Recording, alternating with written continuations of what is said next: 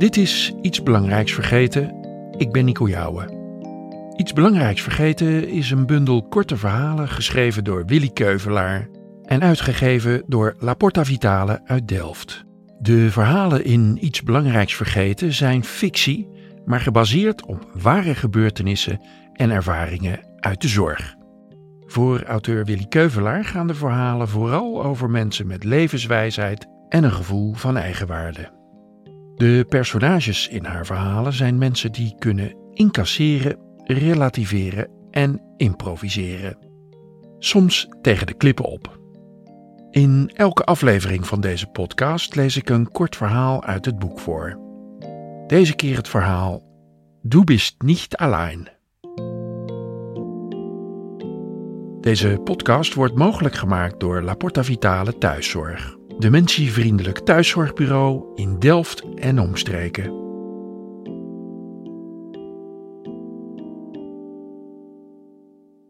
Du bist nicht allein. Bestemming bereikt, zei de TomTom. Henk draaide de parkeerhaven in en stapte uit. Zo, hij was op zijn bestemming. Het was niet eenvoudig geweest om hier naartoe te rijden. Vroeger vond hij autorijden leuk. Hij tufte door het hele land en vond moeiteloos zijn weg zonder de tomtom. Nu was hij toch wel blij met dat ding. Eenmaal uit de auto keek Henk om zich heen. Waar was hij nu eigenlijk? En wat deed hij hier ook alweer? Hij liep een straat door, maar de huizen kwamen hem niet bekend voor. Hij dwaalde door de nieuwbouwwijk en toen begon het te dagen. Hier woonde Jopie ergens. Maar waar? Hij herkende de huizen niet. Nog een rondje. Nu wist hij het helemaal niet meer. En zijn auto zag hij ook nergens. Lekker dan, had hij weer. Henk zwierf van de ene onbekende straat naar de andere. Van de overkant van de straat hoorde hij zijn naam roepen. Henk! Henk! Waar blijf je nou? Kom toch naar binnen! Henk haalde opgelucht adem en liep naar Jopie toe. Gekke jongen, zei ze. Ik zag je tien minuten geleden ook al lopen. Wat ging je doen? Oh, gewoon. Even een luchtje scheppen en mijn benen strekken, improviseerde hij. Opgelucht zakte hij in een stoel. Jopie begon gelijk te redderen. Kopje koffie dan maar, met zelfgebakken cake.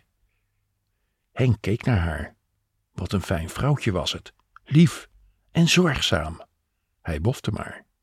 Haal nou even je tas uit de auto, het is nou nog licht, zei Jopie na het eten. O ja, zijn tas. Hij sprong op, maar bleef peinzend stilstaan. De auto. Waar staat die ook alweer? mompelde hij in zichzelf. Hij keek uit het raam. Verdraaid. Daar stond hij, gewoon aan de overkant. Hij liep de deur uit, stak zonder te kijken de straat over en inspecteerde de achterbank. Geen tas. In de kofferbak ook niet. Beteuterd ging hij weer naar binnen. Ik heb hem niet, zei hij. Jopie moest lachen. Het is goed dat je hoofd in ieder geval nog vastzit. Geef niet. Gaan we morgen gezellig de stad in.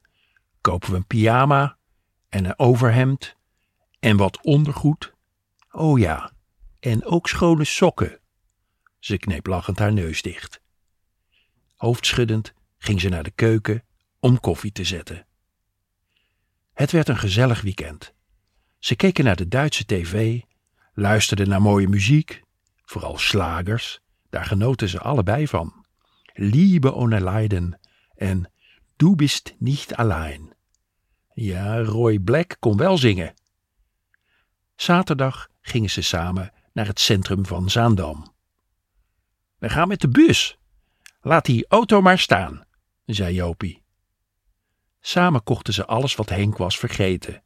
Jopie zocht het uit en Henk betaalde. Nog even over de markt een visje, wat fruit en weer naar huis. Fijn, zo met z'n tweeën, dacht Henk. Ik bof maar. Zondagavond stapte Henk weer in de auto toen het al donker begon te worden. Hij was iets te lang gebleven bij zijn lieve Jopie. Hij startte en wilde achteruit rijden. Wat stond Jopie nou te gebaren? Hij deed zijn raampje open. Je ligt! Oh ja, vergeten. Behendig reed Henk alsnog achteruit, zwaaide en reed weg richting Amsterdam. Alles ging goed. Maar waar zat hij nou ergens? Hij had toch al voorbij Schiphol moeten komen? Verdorie, wat was het donker. Hij stopte bij een benzinestation. Even tanken en meteen de weg vragen. Heeft u geen TomTom -tom of andere routeplanner? vroeg de kassier. Ja, natuurlijk, zei Henk en hij maakte dat hij wegkwam. Stom, stom, stom. In de auto pakte hij het ding en tikte op het thuisicoontje. Verdikke me, nog twee uur. Hij was de weg goed kwijt geweest. Nou ja, hij had benzine. Op naar huis. Na middernacht kwam hij doodmoe in Delft aan. Jonge, jonge, wat een reis. Eenmaal thuis struikelde hij in de gang over zijn tas. Nou, die had hij in ieder geval weer gevonden. In de woonkamer stond zijn antwoordapparaat te knipperen. Jopie natuurlijk. Zou hij haar nog bellen? Het was al zo laat. Morgen maar. Hij lag net in bed toen de telefoon rinkelde. Hallo? zei hij schor in de hoorn. Waar zat je nou? Het was Jopie, en aan haar stem hoorde hij dat ze boos was. Ik weet het niet, zei hij verdrietig. Ik weet het echt niet. Ik was verdwaald, geloof ik. Ach, jongen, je moet ook niet in het donker gaan rijden. Nou, lekker slapen, ik bel je morgen. Het volgende weekend reed hij weer naar Zandam. Net toen hij lekker op de route zat, passeerde hem een politieauto. Hij kreeg een stopteken en zette de auto langs de kant. Goedemorgen, zei de agent. We houden u staande omdat we ons zorgen maken over uw rijgedrag. Oh, hoezo? Meneer, u rijdt nog geen 50 kilometer op de snelweg en u rijdt regelmatig op de vluchtstrook. Ach, daar ben ik me niet van bewust. Ik zat een beetje te piekeren. Het zal niet meer voorkomen, agent.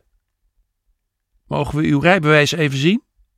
Henk zocht in zijn binnenzak en in zijn tas die hij op de passagiersstoel had gezet. Uiteindelijk vond hij zijn papieren in het dashboardkastje. Opgelucht overhandigde hij ze.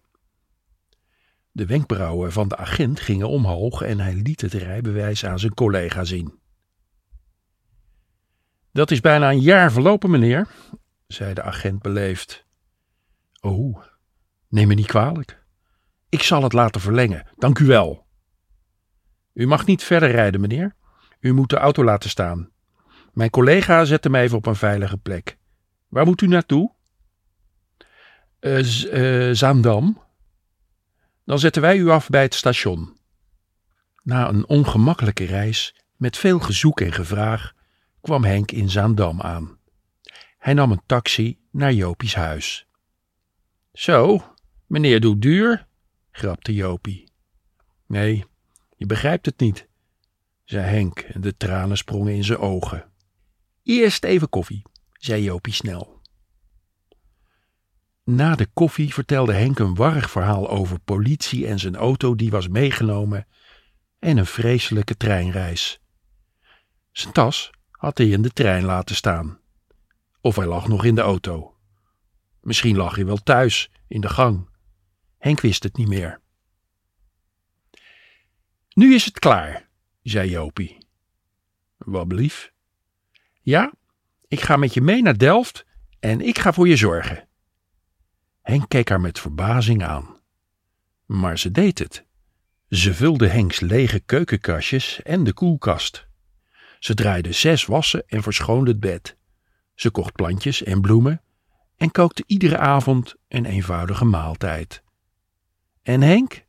Henk genoot. Hij deed helemaal niks meer en liet zich lekker verwennen. Hij bofte maar met zijn Jopie.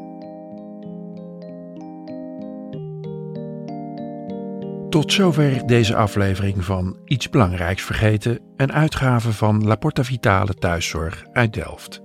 Meer informatie op laportavitale.nl. Daar vindt u ook meer informatie over het boek en deze podcast. In de volgende aflevering een nieuw verhaal uit de bundel. De muziek was van Robinson Jouwe. Mail ons op communicatie.laportavitale.nl. Ik ben Nico Jouwe, tot de volgende keer.